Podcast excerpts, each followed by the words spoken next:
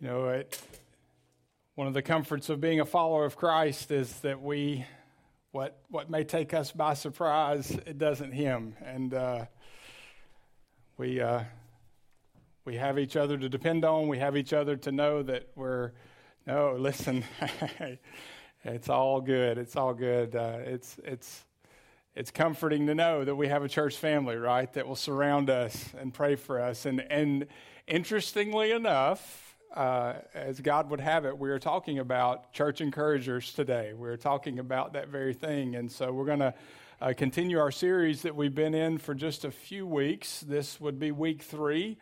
Uh, called Barnabas the Encourager, and we're talking about encouragement. And I can't think of, I can think of very few things that are as encouraging as knowing that uh, I have people praying for me every day, and that uh, when something does happen, that we can we can pray for one another and lift each other up. Now, again, we've been in this series. This is week three.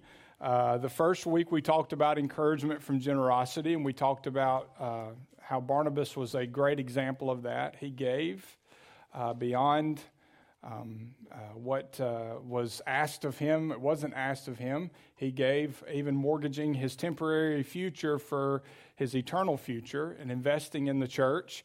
And we talked about uh, last week encouragement from friendship, how he vouched for Saul, uh, who would become Paul uh, at his conversion, so that uh, Saul could begin his ministry, Paul could begin his ministry, and, and ultimately fulfill what we know of him today. Uh, the greatest missionary that ever lived wrote most of the New Testament. Um, and today, next week, before I get to today, next week, we're going to talk about encouragement from failure. Do I really get a second chance or a third chance, as Ben pointed out uh, a little while ago? Do we get second chances? Can you ever recover from a failure? We're going to look at that next week, but today we look at church encouragement. You know, um, my kids are have always been involved in different activities, as I'm sure if you have children, they are. Uh, Timmy's played baseball for years. Eli just started last year, and one of the things that my that that uh, that Timmy and Eli have, have always had uh, was a group of uh, Timmy's always had. Eli has now is a cheering section, and it's it's usually made up, of course, Mandy and me and and uh, um, brother and sisters and, um, and and all of that. But there's usually a few folks from the church there. Uh, we've got a, a couple that uh, kind of became their adopted grandparents. They don't have grandparents of their own, the Patridges. Uh, we love very dearly. They are in Scottsboro, and they still travel over here to many of Timmy and, and now Eli's games so that they can cheer them on. And even ballet recitals. Now, they won't let me cheer at a ballet recital like I do at a baseball game. Uh, I threaten, I tell Gracie every year I'm going to, but she, she would not like that. But, but Gracie and Annie, they all, again, the Patridges are usually there. My parents are there. Mandy's parents are there. They've always had a cheering section. And it, and it reminded me of a story I heard. A, uh, Trevor Lee wrote an article about taking his six year old daughter uh, to a soccer game. Her name was Aaliyah, took her to her soccer game, and Aaliyah wanted to know if her grandmother and her granddad were going to be there during that game. And he said, Yeah, I believe they will. Uh, I think so. And this is what she said. She said, I hope they are because when more people are cheering me on, I play better. That's true of life, isn't it? I mean, when we have people that we know are coming alongside us, encouraging us, cheering us on, praying for us, we, we do better. we, we play the game of life better, I guess you could say. We need encouragement. Uh, we need friends, family members, church family to encourage us, to lift us up. Uh, when you know that you are going through something difficult, or when you're celebrating something, it's sweeter, it's easier to endure difficulties when you've got someone there encouraging you, when you've got several people there walking alongside you and in, encouraging you. you. We all need people to cheer us on. Not only that, let's be clear life is just better when you share it with other people. I mean, life is richer, it's more full. And, and when people are around you cheering us on, and it's called, this is called encouragement, and this is what we've been talking about. And it's 100% of God, and it is from God. Uh, we're followers of Christ, And it, it, it, should make sense to us that we should encourage one another. It should make sense because it is one of the things that God uses to help us fulfill the mission that He's given us. It's a part of the Great Commission. Uh, we, we, we have a, a question that we have to ask do we not get involved in others' lives, each other's lives, or do we sincerely value encouragement to the point to where we're willing to uh, cheer others on and have them cheer us on as well. If, if we are truly followers of Christ, then, then we're going to get involved in others' lives. We're going to encourage and we're going to want to be encouraged. As a matter of fact, encouragement is an important part of why we're here. Encouragement is a catalyst for the Great Commission that we're all called uh, to participate in, to be a part of, making disciples and helping people come to know Jesus and becoming like Jesus doesn't happen without encouragement. It's a vital part of the Great Commission. And we're going to look at encouragement in the church. What does that look like? Uh, what is your and my role in encouragement within the body of Christ? Uh, so let's begin by defining encouragement. Uh, quick review Stuart Briscoe broke down the word encouragement this way. We've looked at this the past couple of weeks. If you look at the word encouragement, uh, at the very heart of the word encouragement the core is C O U R, which literally means heart. And then also we see the word courage. Uh, so we can say that it means to put heart into people. Encouragement is to put heart into people, is to impart courage to others, to try, to risk, and to press on when life is tough. We need those people cheering us on, or we won't make it. Uh, we need each other. We need encouragement. And we have the ability to put heart into people, to give courage to people through encouragement. We can actually impart courage. Uh, is grandma and grandpa coming to the game because I play better when they're encouraging me, when they're cheering me on? We all can identify with that. Encouragement is so vital in our lives, it really is a stimulus for the soul.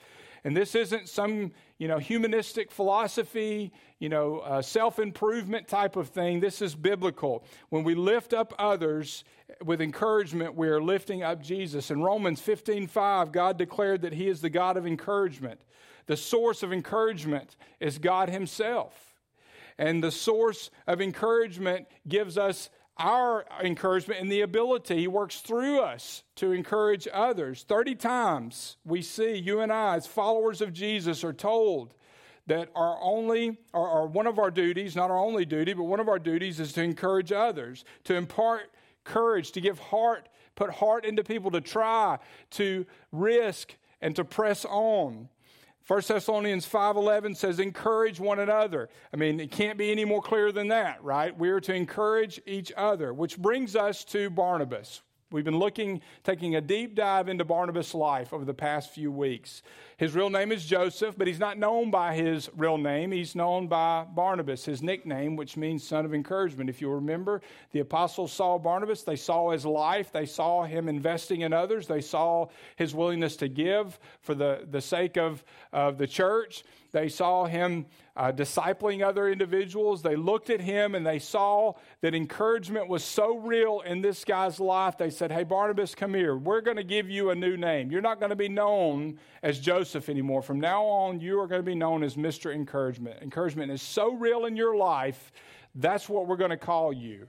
And so that's him. This is Barnabas. He is the son of encouragement, Mr. Encouragement. And this example in the Bible is here for us to encourage us. And you hopefully will be encouraged by this series, but also so that we will be encouraged, challenged to encourage others. We will take on this same uh, characteristic in our lives so that we will be known as individuals who encourage other people. We see most of the pictures of Barnabas in the book of Acts. Barnabas is in, it, is in it about 25 times. And today we're going to look at Acts chapter 11.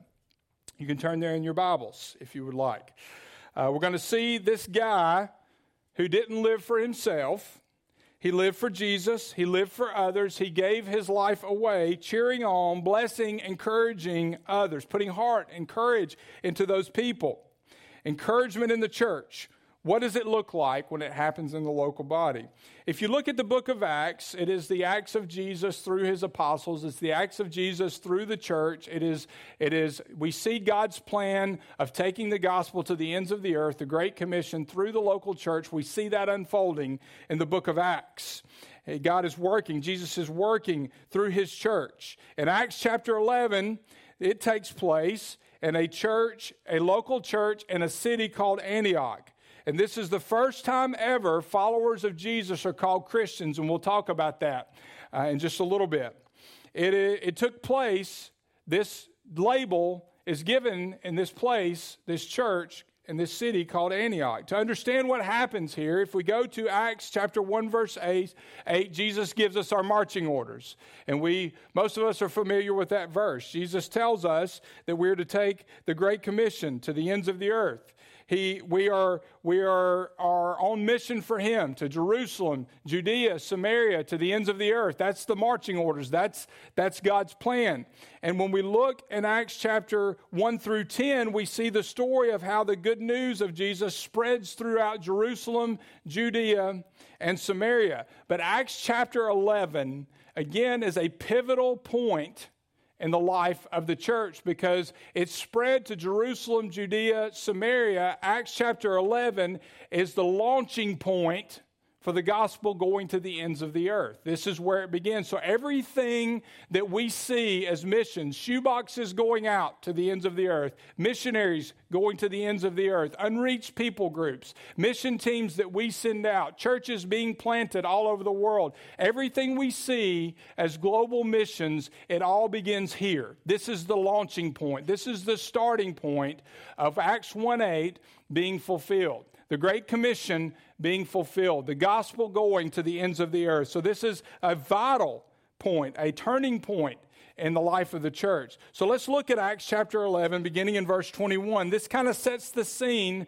for what's taking place in Antioch it sets the scene. Again, the first 10 chapters Jerusalem, Judea, Samaria. Now we're going to the ends of the earth. All the things that you've ever heard about missions all over the world, all those things, this is the jumping off point, the launching pad. This is the beginning point of the gospel going to the ends of the earth. Verse 21 the Lord's hand was with them. That means the power and the presence of God was in their life.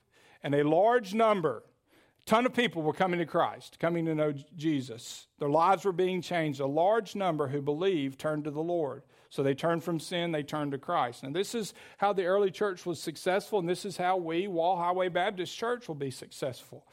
Um, you know, if we're going to do anything for Christ, it's got to be about this. It's got we have we have to have God's hand on what we're doing, or we won't be successful. Mean, God has to be leading us. We've got to have the power and presence of God in our lives. Full dependency. That requires full dependency on our part. So the church is booming. And now, in this place called Antioch, this Roman city with totally different people, the gospel is spreading just like Jesus said it would. Look at verses 22 through 26. Then the report about them was heard by the church that was at Jerusalem. That's the cord, right? That's the, the beginning of the church. 3,000 people at Pentecost come to know Christ. Uh, this is the first church. And so they hear about what's going on in Antioch. So they sent out Barnabas to travel to, as far as Antioch. So the mother church in Jerusalem hears about what's going on. These people are coming to Christ. They see that, that something good appears to be happening there, right? They, it, it, sounds like people are coming to Christ. This looks good. So, but we need to, to make sure that this is real and that they are, that they are doing what they're supposed to be doing to disciple new believers, that they are functioning as they should function as a church. So, who do they choose to send to go to Antioch to investigate what's happening and to encourage these new believers? Well, it's Mr. Encouragement himself, right? Now, Antioch is a city that's 300 miles north of Jerusalem. This is no small trip. 300 miles north of Jerusalem. It's the third largest city at this time in the Roman Empire. In, in the United States, we have New York, we have LA, we have Chicago. This was roughly Chicago in size.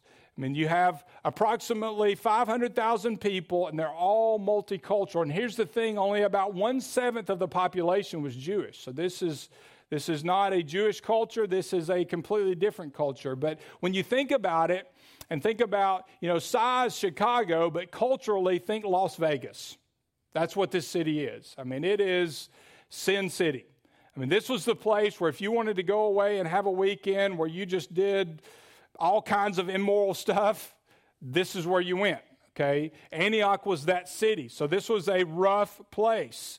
It's a pleasure seeking, fleshly, breaking God's heart because he loves them, broken city. I mean, it is multicultural and, and plenty of immorality is going on in this city. But the church is spreading like wildfire here. And at this most pivotal time, the gospel going to the ends of the earth, here's Mr. Encouragement, Barnabas, verse 23. When he arrived and he saw the grace of God, he was glad and he encouraged all of them to remain true to the Lord with a firm resolve of heart. For he was good, a good man full of the Spirit and of faith, and large numbers of people were added to the Lord. Then he went to Tarsus to search for Saul, and when he found him, he brought him to Antioch. So, due to the growth of the church, they, they didn't have enough leaders. They needed more leaders. Um, so, here's Barnabas thinking about that, and he thinks, okay, who would be a good person to bring into this? Well, Saul. He's the apostle to the Gentiles, so he travels. He goes about 90 miles from the city of Antioch to the city of Tarsus. He gets Saul and he brings him back. And then it goes on in verse 26. For a whole year they met with the church and taught large numbers. The disciples were first called Christians at Antioch. So, Mr. Encouragement's in the middle of all this. It's perfect, right? He's a perfect guy to send. From the church at Antioch to Wall Highway Baptist Church, every other church out there, this is our mission to the ends of the earth, and it begins here. To the end of the school hallway, to the end of your work, to the end of your neighborhood, your family. It is the gospel going out. The Great Commission, Acts 1 8, is being fulfilled.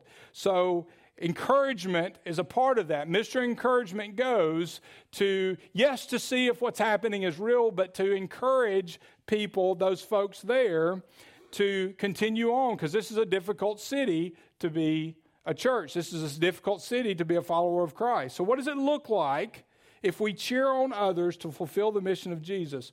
Four things that we see from Barnabas' life. First, church encouragers love the church. There's no doubt Barnabas loved the church, you know. And Sunday morning when his alarm went off, whatever that was, rooster or whatever, it wasn't, hey, am I going to church or not? It was a done deal for him. He loved being at the church. He loved being around followers of Christ. He valued the church. We've already seen that in his life. He valued discipleship. Barnabas loved the church. If you were to take his calendar, again, whatever form that took, and look through it, I'm sure it was full of all sorts of things that were gospel centered and church centered, investing in other people's lives. And that's just who this guy was. That's why they gave him the name Mr. Encouragement, and that's why they sent him to Antioch to do this. The church at Antioch is growing like crazy. So I tell you what, let's take some grumpy guy and send him there. Well, no, of course not. These are new believers. That, that would have not been a good thing to do. So they take Mr. Encouragement and they send him because they know not only will he be able to assess the situation and what they need in order to continue to, to develop as, as followers of Christ and as a church, but he knows, they know that he will encourage them in that and that, that encouragement is, is contagious and that by sending him, the church itself, in the midst of a very difficult, a, a very persecute, persecuted place full of, uh, of, of folks wanting to snuff out Christianity, they know that Mr. Encouragement will help them continue to press on and to risk and to move forward. They, they know he'll put heart into them. Let's reflect as we think about this on what we mean by church. All right. Look at verse 22. We see the church met in Jerusalem. So the church, the original church is at Jerusalem right? But then in verse 26, we see they met with the church. So when you think church, and in the United States, in our culture, a lot of people, when you say church, they think building, right? And we talk about the church. We're going, I'm going up to the church. I say it all the time when we say that. But, but what the church really means is called out ones. It's individuals who have been saved, set apart, saved by the blood of Jesus, by grace, and set apart, sent out ones, called out ones. And so the church, you know, we, if, if we got up from here today and went, I don't know, say Dublin Park and met outside, we would still be the church. It's not the building, it's the people. We are the ones who have been set apart. We've been saved by grace through faith in Jesus Christ, by his sacrifice, by his death, his resurrection, putting our faith in him we have been saved and called out. So the church, that's how the church can go to the ends of the earth. And the same Holy Spirit that resided in believers in Jerusalem was residing in believers in Antioch. That is the church. So when we talk about the church, we, we are talking about people who belong to Jesus, who love Jesus, and who are passionate about the gospel going out to the ends of the earth, about people being discipled within the body of Christ and growing in their faith and participating in the Great Commission. And, and if we really love Jesus, we're going to love what he loves. And if we love Jesus, we will love his bride, the church, because he, we're told in Ephesians 5, he loved the church so much that he gave himself up for the church. You know, in this pivotal moment in the gospel, of the gospel going to the ends of the earth, the jumping off launch pad point of, of the ends of the earth being fulfilled, we need to be crystal clear and understand what God chose to do at that time. The model that God gave us to accomplish missions and discipleship is the local church. Missionaries go out, and what do they do? They lead people to Christ and they plant churches. And those believers lead others to Christ and disciple them missions and discipleship, the plan that God put into place for that happening is the local church. Jesus loves the church. You know, we live in a culture where people tend to bash the church. You know, you hear phrases like, I love Jesus and, and I'm, a, I'm, I'm one of his followers, but I don't, I don't do the church thing. I don't like organized religion or, or any form of that. But I mean, my question is can you really love Jesus if you don't love the church? Because Jesus is very clear that he loves the church. I mean, I know how I would feel if somebody bashed my bride. I would not be too happy about that. And so, if we say we love Christ, then we, we love the church. Barnabas loved the church. He gave, he gave everything. You know, he gave his future, his investment materially, he gave himself to he risked himself to vouch for Paul. He's giving of his time here to go and disciple in this in this, you know, Vegas type city that was much different than Jerusalem. He's doing this because he loves the church. He loves Christ and he loves the church. Second truth. Church encouragers are joyful. Church encouragers are joyful. You know, Barnabas would have been a fun guy to hang around. Don't you believe that? I mean, he would have just been, he walks into a restaurant and people that know him get a smile on their face, right? I mean, he walks in the room and people just flock to him. He's just, you just get the idea that he was just a good guy to be around, just fun to be around because he was so encouraging. I mean, I'm sure just being around him was encouraging. And Acts 13 tells us that Barnabas was full of joy, that it was just overflowing from him. And we get that impression from these snapshots that we're taking from his life. He was full of encouragement. Then we look at verse 23 when he arrived in Antioch and saw the grace of God, he was glad. He was glad. He was full of joy already, and now he's, he's full of joy. He's overflowing with joy because he sees what God is doing there. He was incredibly happy. Why? Because the grace of God. The grace of God will make you glad. The grace of God will make you joyful, regardless of where you are.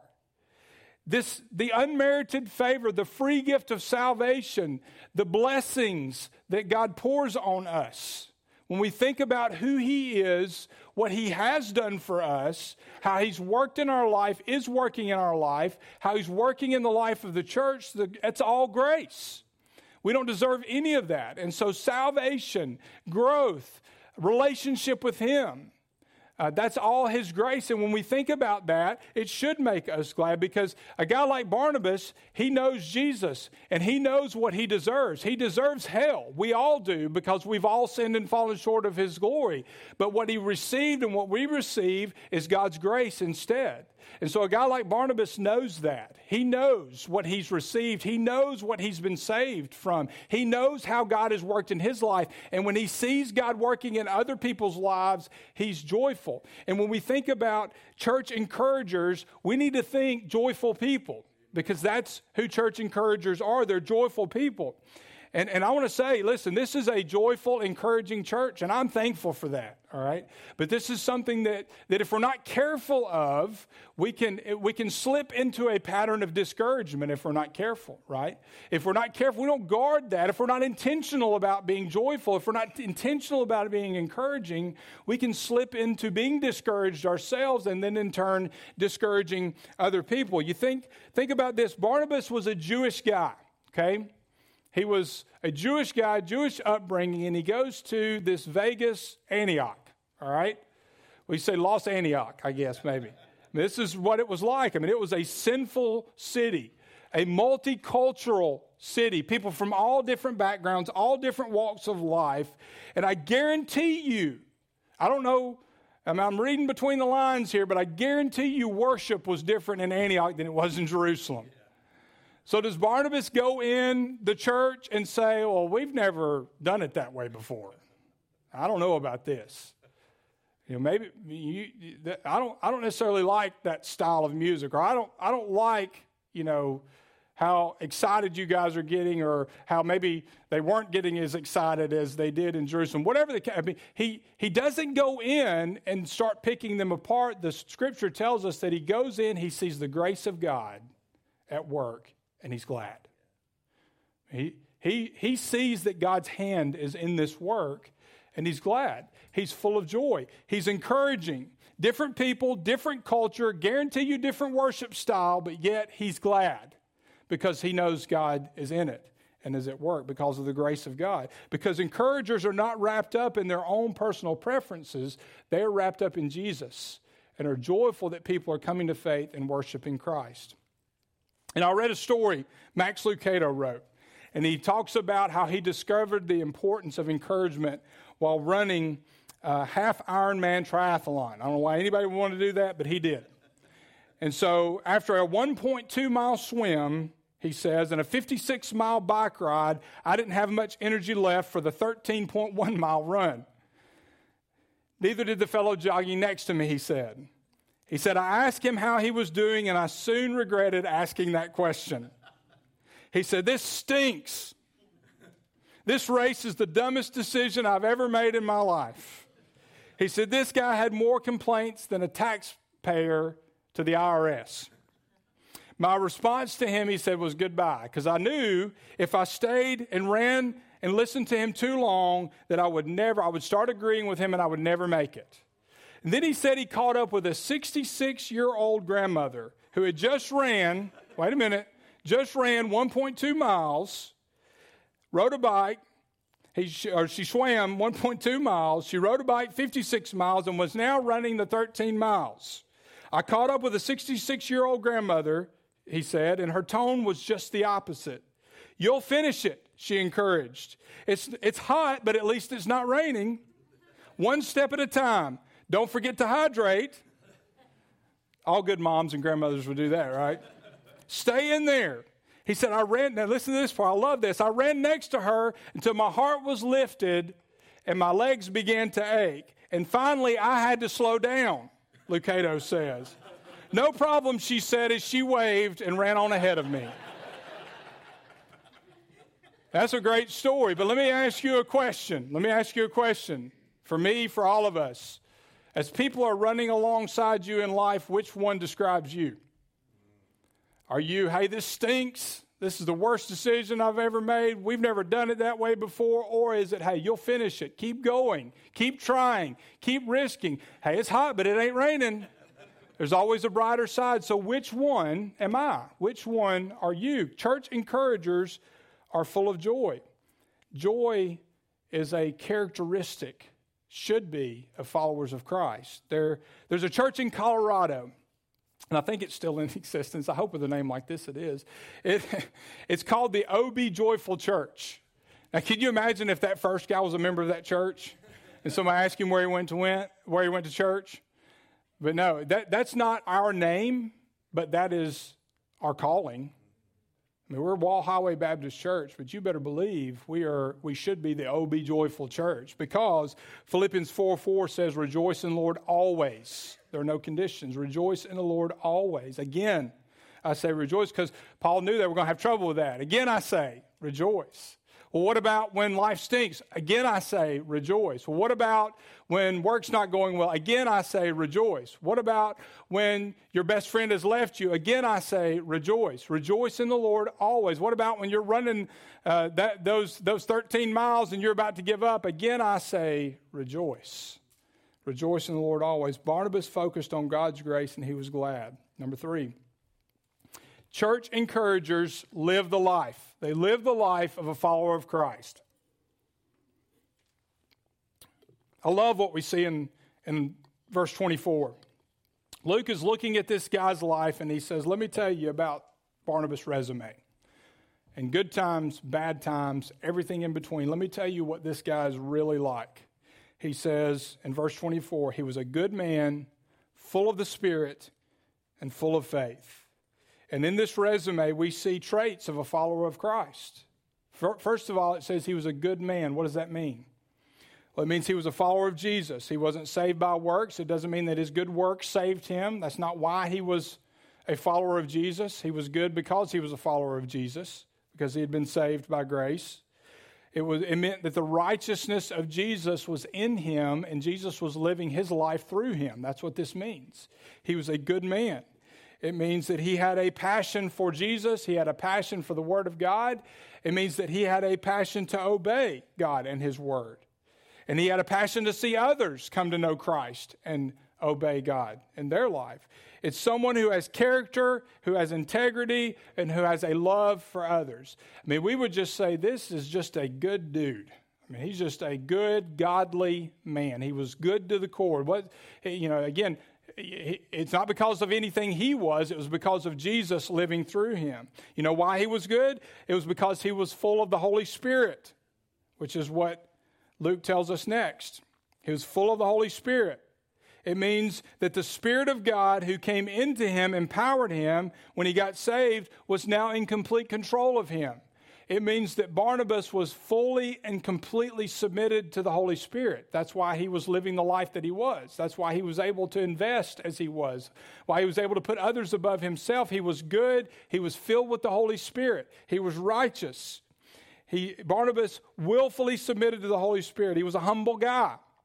Barnabas was also full of faith, we see.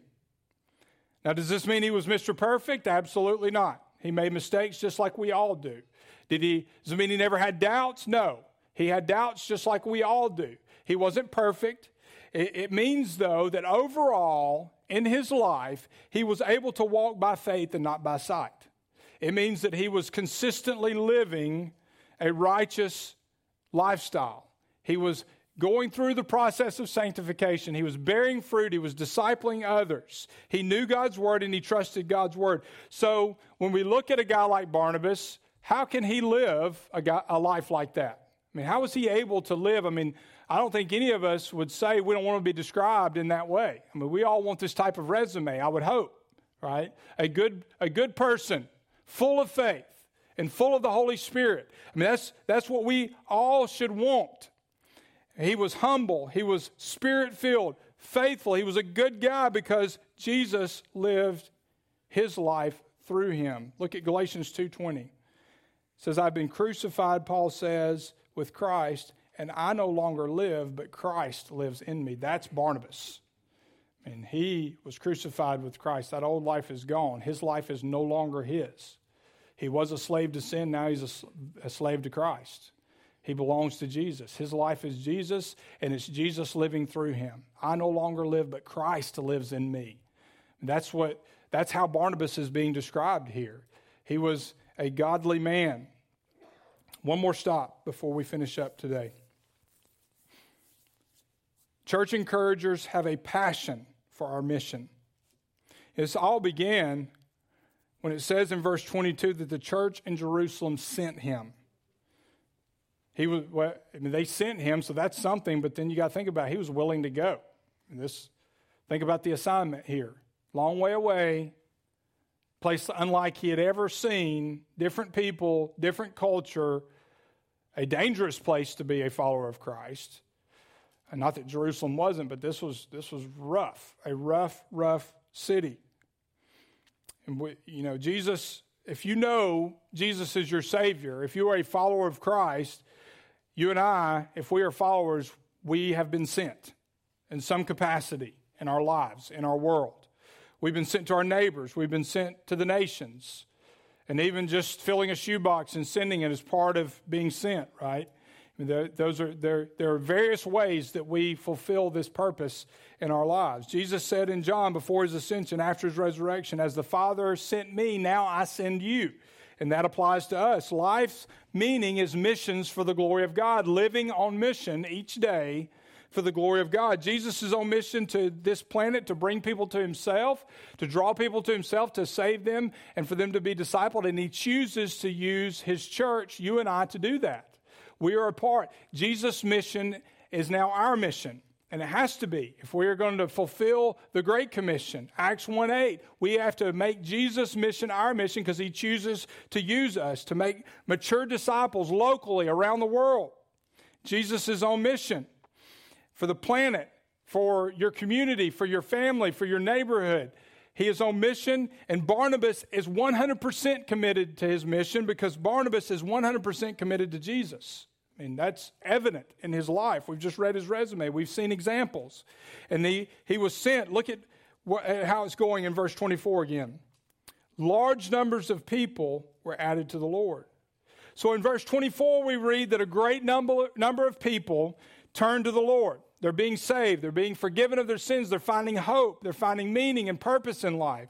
They are becoming disciples of Christ. They're beginning their mission of taking the gospel to the ends of the earth. Strongholds are being broken. The meaning here, eternal life in heaven. They found that.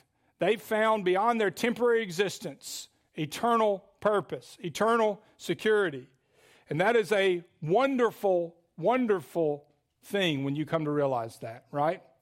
When you learn that Jesus died for your sins, when you think back, for those of you who are followers of Christ, that moment when you were convicted of sin and you realized that the wages of sin is death. Whatever understanding you had, whatever age you were at. I was seven years old when I was saved, and I remember very clearly understanding the concept that I had done wrong and that hell was the destiny of those who had done wrong. But then I also came to understand the grace of God as much as a seven year old can, that Jesus died for my sins and wanted to rescue me from that eternity and made a way for that to happen. Think about that moment when you realize that. That's what's going on here at Antioch. The church at Antioch is coming to know Christ. They are, they are coming to know God's purpose. They are being discipled. They are praying. They are giving. They are discipling, all of those things. But notice how believers are also growing in Jesus. Look at verse 26. For a whole year, they met with the church and taught large numbers. So God's people met together. They're growing in the, in the Lord. So they're meeting in small groups, they're meeting in large groups like we are now. Discipleship is taking place, worship is taking place, and they are growing in Christ. For a whole year, they met with them and they are growing in Christ. They are helping them get started. They are helping to develop disciple leaders so that they can grow. Bible studies, worship. It's no different than it is today in terms of what has to take place. Now, we may use different methods, but the same principles evangelism, discipleship, worship, missions, all of those things are taking place in this church. Now look back at verse 23. When he arrived, when Barnabas arrived and saw the grace of God, he was glad and encouraged all of them to remain true to the Lord with a firm resolve of heart. He's putting heart into them. He's giving them courage. He's encouraging them to remain true to the Lord with a firm resolve of heart. He came to put heart into them, to impart courage, the definition of our word, encouragement. I mean, this guy Barnabas was lit up, passionate about Jesus. Jesus had changed his life. He was not the same person, and he was passionate about others coming to know that truth and having that experience in Christ of knowing him and growing in him. You know, when we think about what Jesus has done for us, what else can we give our lives to that would even remotely compare to being completely sold out, devoted to Jesus Christ and his church? I mean, what, what else deserves that type of devotion? Because if we plant everything right here, we will be devastated when one day it crumbles all around us. But if we invest in eternity, as Barnabas does, we will find the same joy that Barnabas has, and the same purpose, and the same drive, and the same passion for God's glory that Barnabas has. Barnabas is glad. He was passionate in his heart, and he encouraged these believers at Antioch to remain true to the Lord because he knew that we all, as believers, will fall flat on our face from time to time. But Barnabas says, Get up, don't quit, keep going, don't lose heart. He's passionate about the mission of Jesus and he encouraged the church. The church at Antioch is passionate about the mission of Jesus, and Barnabas has a hand in that. Encouragement is spreading. You know how I know this? Because when you're passionate about Jesus, it shows in your life, and you're willing to pay the price, whatever that is. Barnabas was willing to pay the price to go to this place and invest in this church.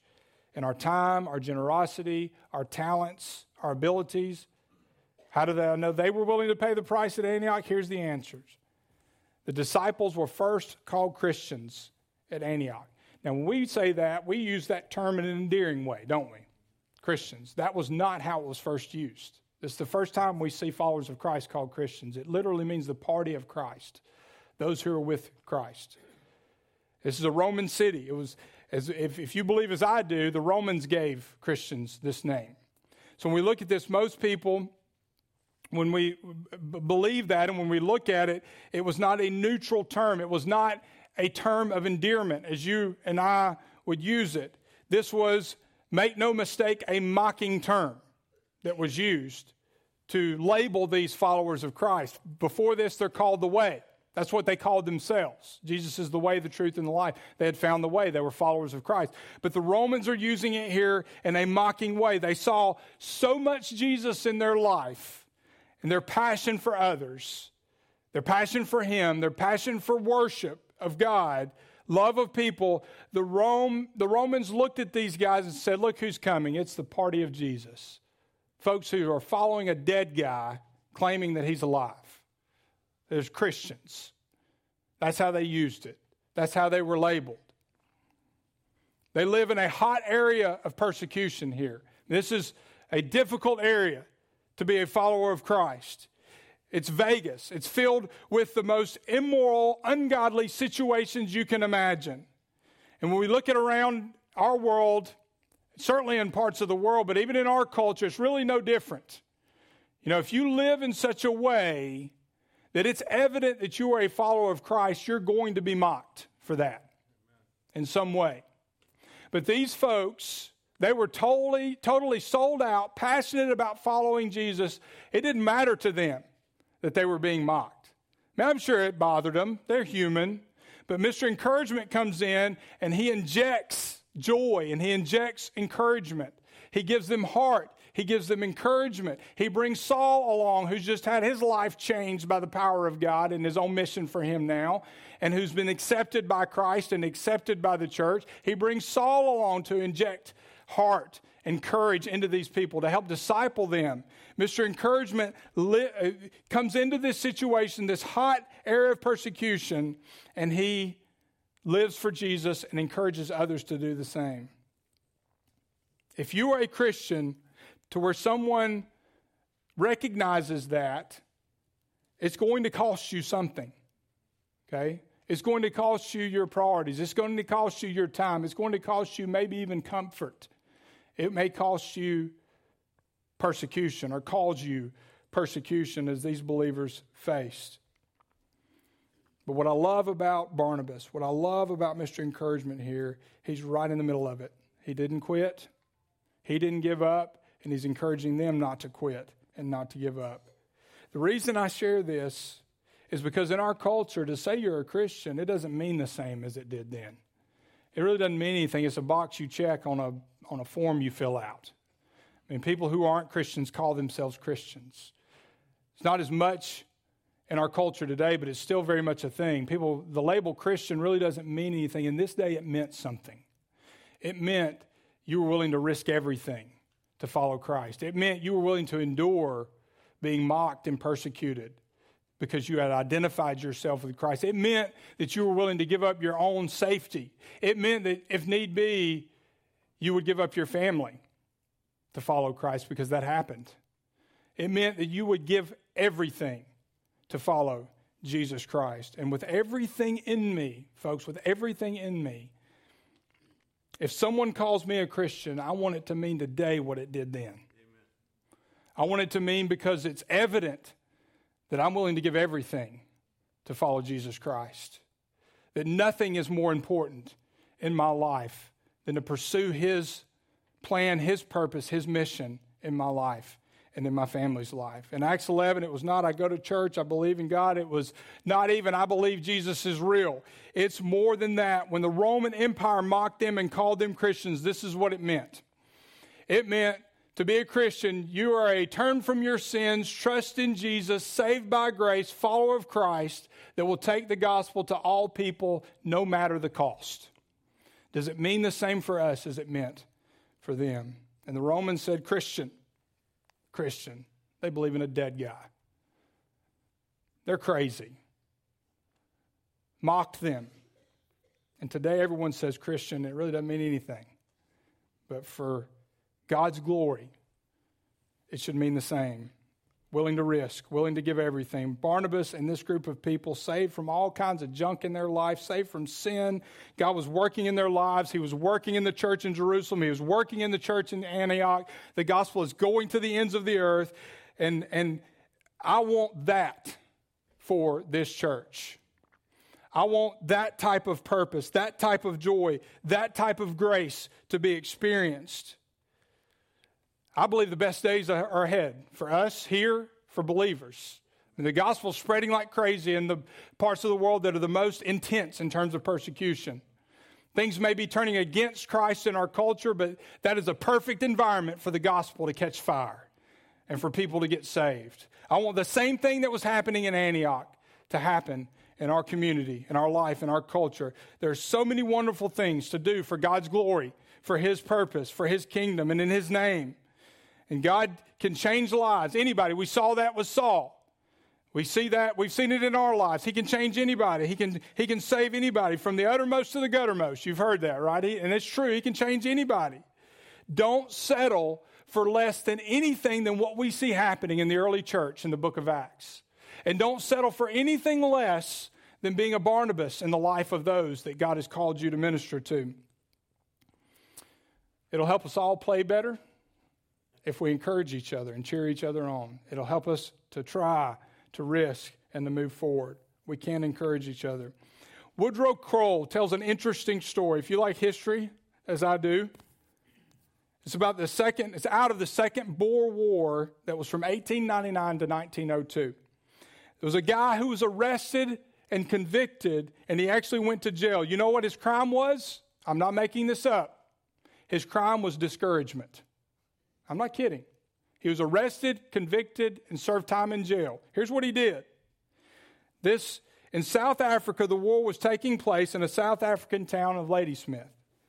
All the soldiers were in Ladysmith preparing to defend the city, and this huge army was advancing against them. This guy was a traitor. Here's what he did he went up and down the line. History says he was walking up the line of soldiers, and here's what he was saying Look how many of them there are. Look how few you are. They're going to climb these walls. They're going to kill your families. They're going to win. We don't have a chance. You might as well give up right now. Hang it up. There is no way that we're going to beat them. They're stronger, faster, and more powerful. He went up and down the line, discouraging them to the point that he got arrested after the battle was over, and he got arrested for being a discourager. His weapon was not a gun with ammunition, his weapon was discouragement and they threw him in jail for it. Wall Highway Baptist Church, our cause is great. It, it's greater than any of us. You and I are the victorious church of the risen Lord Jesus Christ. We are the called out ones. We are set apart for service, to have a passion for Jesus, to have a passion for his church, to have a passion for each other, to encourage, to impart courage, to put heart into each other, to try, to press, to risk, to move forward. The cause is too great. Lives hang in the balance. Why would anyone want to go through life discouraged? And I guarantee you, none of us will make it if we go through life that way in terms of fulfilling God's purpose. So we say yes to encouragement, I pray, and no to discouragement. We say yes to Jesus Christ, His Word, His mission, and no to anything else that would stand in the way of fulfilling that mission. Life is better when someone cheers you on. You agree with that? Amen. Life is better when someone cheers you on. That's encouragement. Let's pray together. Father, we all need desperately people in our lives who will encourage us to try, to risk, to press on, to give everything. Life is difficult, life is tough, and there are challenges, and Satan attacks us, and there are things that stand in the way of fulfilling the mission that you've given us, and we have to surround each other with love and compassion and, and encouragement. We have to receive encouragement from you, strength, grace, mercy daily to move on, to move forward. And I pray that we will be committed to have the resume that Barnabas had, to be good, godly people, full of faith, full of the Spirit, submitted to you. I pray that that would describe us. I pray that we would be willing to be identified with you, even if it costs us something, that we would give everything to serve you. We do that because of your grace that we've received. And so, Father, I pray that if there's anyone here in this room or watching from home, if they haven't received that grace, I pray that they would realize that that grace is available to them. That you died on the cross, you gave everything, your life, you were buried, you were raised from the dead so that we could be free from sin. Lord, I pray that if there's someone that you're bringing under conviction now, Holy Spirit, that you're convicting their heart of sin, that they would surrender to you, that they would be willing to give their lives to you and receive that beautiful gift of salvation. For those of us who know you, I pray that we would be committed, that we would say yes to encouragement. We would say yes to your plan, to your purpose, that we would be identified with you, that we wouldn't be ashamed to be called the party of Christ, the group that follows not a dead man, but a man who is alive, a God who is living, who has defeated death and has given us victory over death as well that we would live with reckless abandon for you, giving everything that we have and everything that we are for your cause. Lord, however you speak to our heart in this moment, I pray that we would respond. In Jesus' name, amen. Would you stand for our time of invitation?